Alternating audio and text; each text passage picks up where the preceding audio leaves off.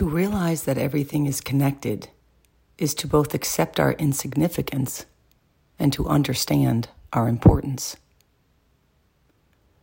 It's all connected. Your gifts, your circumstances, your purpose, your imperfections, your journey, your destiny, your relationships, your energy. It's molding you.